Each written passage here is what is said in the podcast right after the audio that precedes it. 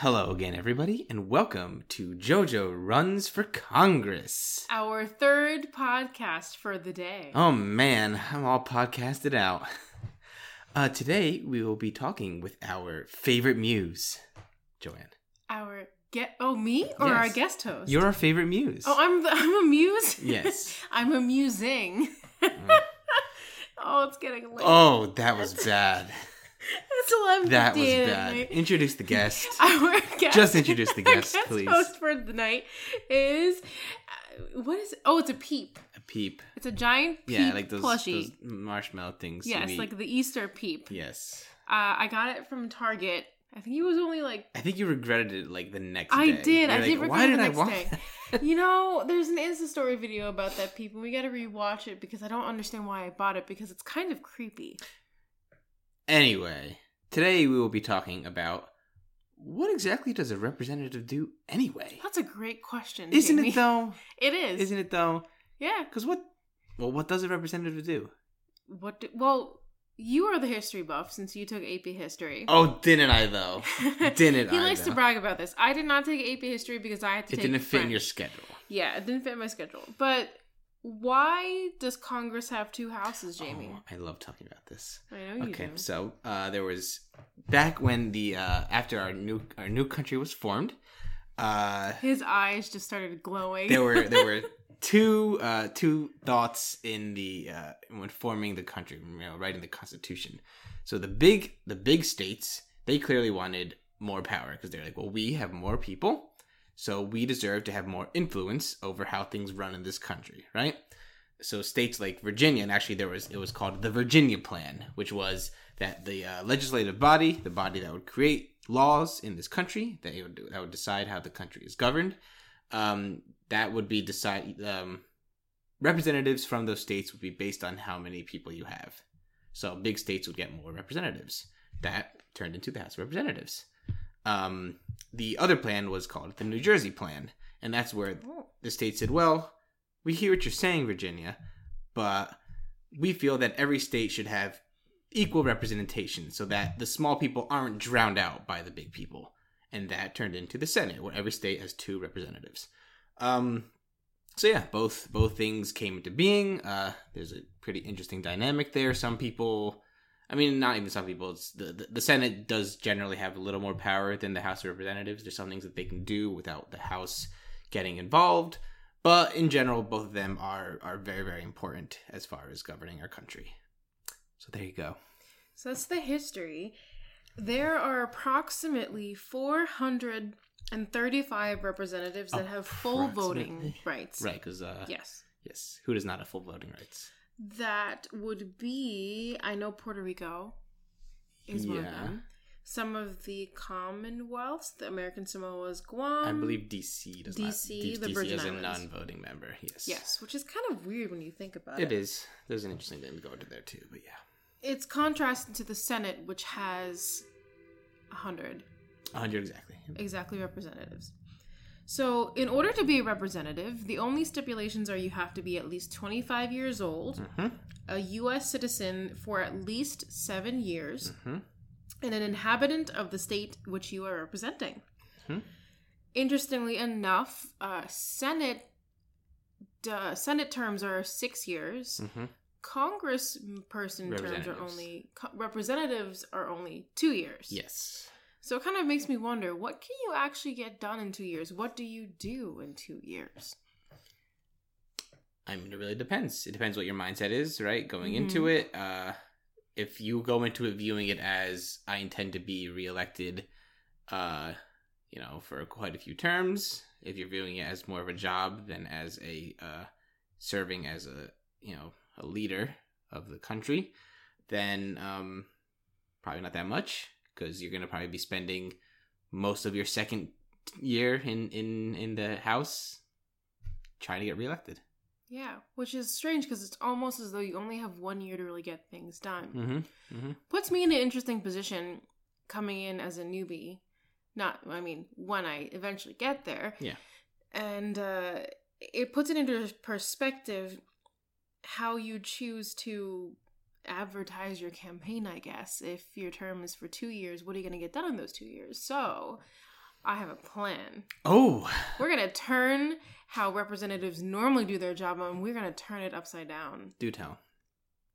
Well, I can't unveil all of it yet. Now, there's there's really no secrets here, but I do want to backtrack, and I want people to understand the actual role of representative. Which, to be honest, I had to do quite a bit of research to really understand what their priorities are. hmm They really, when you vote in Congress, you're voting. In my eyes, it's mostly about money, where money's gonna go, what money's gonna do. Yeah, that's Because- that's the thing. Congress controls the purse strings of the country. Mm-hmm. And because money determines the priorities. Mhm. Because uh, you can write a law saying that we are going to do this, but if you don't have any money behind it, you're not really going to do anything. Because money is what can actually change proce- policies and procedures. Mhm. So when you're a representative and you're voting, you are choosing priorities. And you're also help working on legislation uh, through the various committees that you work on to bring to the table to be voted on. Yes. So it's important that your representative uh, really understands your district and what your district needs because when they're sitting in these meetings and at these committee hearings, it's their job and their responsibility to speak on behalf of the district. Right. So how are you going to turn it on its head? How am I going to turn it on set? Okay, well, first of all, I really value the people that actually live in the district and their voice. Yeah. And it obviously your job as a representative is really busy. Sometimes you're scheduled according to this fun fact on this .gov house.gov website. Sometimes the schedule is down to every five minutes. Wow. I don't anticipate being that busy, uh, but one of the things that you can do is institute kind of like a it's almost like a shared governance structure which again i'm borrowing from nursing Mm-hmm. where you have uh, systematic leadership in place like working with you to make sure that everyone has access to um, getting their voice heard Mm-hmm. really the my most important uh, goal is to have a town hall every single month Yes. if not once a month twice a month Yeah. the benefit to being relatively close to washington d.c is that when you know you spend a couple of weeks there you spend a couple of weeks back in your district Right. Because how how long is long is it for us to get there? I Like th- three uh, hours. yeah three hours by train Yeah. four hours by driving depending It's on not- traffic It's nothing. it's not that bad but i would have the benefit of being able to be in the district and going around and meeting people Mhm. and listening to their stories and seeing how legislation that was that's being voted on and, and legislation that's already been rolled out is actually playing out in practice Okay. which is super important Yeah. it's kind of similar to how if you're going to try to improve patient satisfaction in a hospital you can't do that without without involving the bedside nurses who are actually doing all the work on the ground Okay. so town halls, frequent town halls, Hmm. it's just as important for me to be in DC as it is for me to be on the ground here, literally still knocking on doors saying hi like the I want you to be able to know who I am Mhm. so that you can like understand and trust that I value your opinion because I think actions and how you actually show up in terms of a leader makes just as much of an impact um, than how much money you raise and what you do when you say. So my first uh, point is town halls. Second would be to really, you know, use what I know from public health and grassroots uh, organizations to form a community structured leadership that has made volunteers from the community and identify community leaders and stakeholders in the community to make sure that they are the people that you know bring issues to the table and raise flags when they need to be Okay. raised and aren't afraid to speak up when they need to Yeah. obviously it's you can't prioritize everybody's problems at once Mhm. So it does fall upon me my job my responsibility i carry the onus of you know keeping on top of all the facts and the statistics and everything and helping to decide what the priorities will be Yeah. and i take responsibility for that because i'm the one that ultimately is speaking for everybody I guess my question is, um, I th- in my in my view, Mhm. there is a balance that needs to be done by any representative, whether you know if it's the Senate or the even as high as the president or you know anyone. Um, I think it's important to take into account what your constituents say, what the people who voted for you say they want and Mhm. need. I also think it's the job of that of the elected official to really weigh if what they are saying they want is what's best, right? For who? For them, for the constituents, hmm because they may think they want something but maybe that's not viable or they they just might not know all the details. I mean, so I don't think you can just totally take, you know, take into account what they say and just that's automatically what you support, right? Yeah, well, part of your job is part of your responsibility in leadership is being able to have the kinds of conversations where if you feel that people are asking for something that doesn't seem to fit national policy agendas or doesn't seem to really be a good idea or work at all Yeah. your job as a leader is to to be able to say hey like let's have a conversation about this Yeah.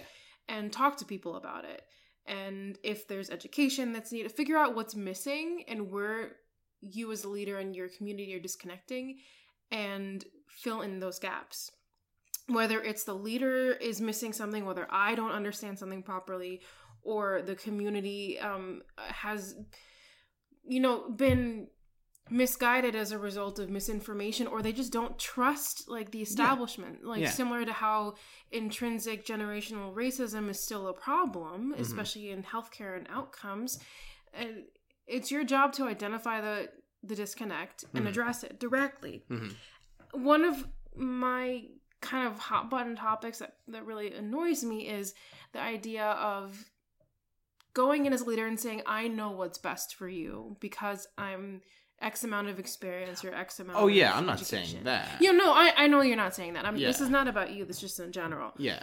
Yeah. and my fear is you know i don't want to be one of those people that's like oh i have two degrees from an Oh, ivy yeah. league No, university and i know better that's not true People's lived experiences are extremely important. yeah, but also I have to realize that if if I keep hearing the same thing being said over and over again, Right, maybe there's something to that. there's something to it. Yeah. And maybe they're asking for one thing, like we want X programming, Mhm. but it's my job and my responsibility to look at everything as a system Yeah. and use what I know in terms of like organizational dynamics and such to really figure out where this symptom is coming from. Because I, I view problems, everything to me can be viewed through the scope of a public health lens. Yeah. And there's always a source for the contention and for the problems that people are experiencing. hmm Okay. And it's also n- being able to make a judgment not just on face value, but really look in and delve in and understand all of the contributing factors to a problem. Okay. So, I think I have an idea for Oh no. Is the another- elevator pitch. Oh no. Not the the, need the Okay. I'm ready. So here's the pitch. You get into an elevator Oh. with another uh, one of your fellow representatives, Okay. uh, and this person says, you know, this person has said to you in the past, "Oh, you're wasting your time, you know, traveling up to your district all the time and having these town halls, blah blah blah." Why is this person even working in Congress? I don't know. I bet these Fired. People, I bet these people exist. They do. Um, what would you say to them? How would you how would you convince them that it's not a waste of your time? How I would convince them. Yeah, So I have 30 seconds to convince them that it's not a waste of their, their time. yeah. Okay. To listen to their people. Okay. All right, ready? And go. Oh wow, you know, you know, I've heard other people say that, but I've found that my most valuable conversations and the most valuable policy points that I get is from the uh, town halls because when I actually have the experiences and the stories to back up the statistics, it makes for a much a much more powerful constructive argument. Okay. I think that works, right? I mean, that's your. Yeah. That sounds like you. That that from I've known you a very long time. Have you though? I mean, How long now? uh, since I was 13. Yeah, so like 12, 14 years. Yeah. Wow. Oh, that is a long time. Oh my gosh. Is that half of my life? Uh, yeah, more than half your life. We are such different people then. Anyways. Anyway, but no, like I know when I know when when what you're saying is like is truly comes from you. It's not some like rehearsed line. Mhm. Uh, I think that's that's not only like an accurate belief that like yeah like you get the best input and the best ideas from the people who live in the experiences you're trying to address, but it's something you also really believe. Like Mhm. it's something that you truly truly stand for. Yeah.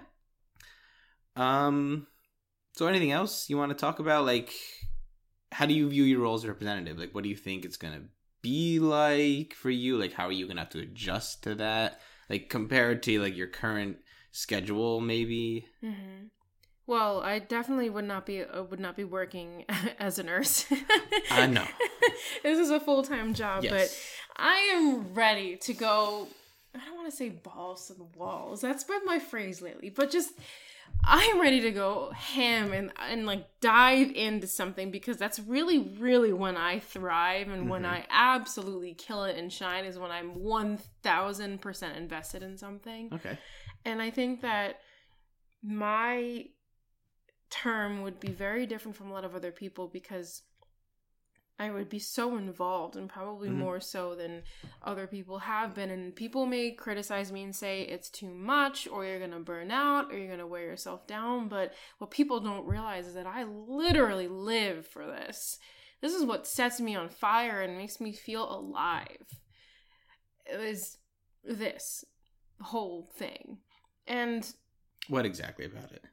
just just knowing that you can really make it you can actually really impact people and change people's lives for the better because i i don't believe i could do anything else with my life but help other people and that sounds so stupid and cliche when you say it like that but Why? it's what gives me life it, Yeah. it's what makes me want to get up in the morning and I don't think it's cliche. I hope not because it sounds weird. Like when you say it, people are gonna be like, "Oh, do you really mean that?" But I don't know. It just it it makes me happy. Well, and I want to be happy, and what makes me happy is helping other people. Mhm. So, yeah. I don't know where what a point I wanted to make, but I, I'm realizing though through this conversation that so much of what I want to do and what I'm saying really does come from nursing Yeah. from being involved i mean if you think about it nursing the health healthcare a hospital is its own little country. Hmm and they're always always trying to make changes. And thankfully i've been working in a place that is very very like involved and really believes in leadership really believes in supporting people that are on the front lines. And it makes such a difference in terms of getting things done and being effective. Hmm because if you don't support everybody beneath you as a leader, you're not doing your job in my eyes.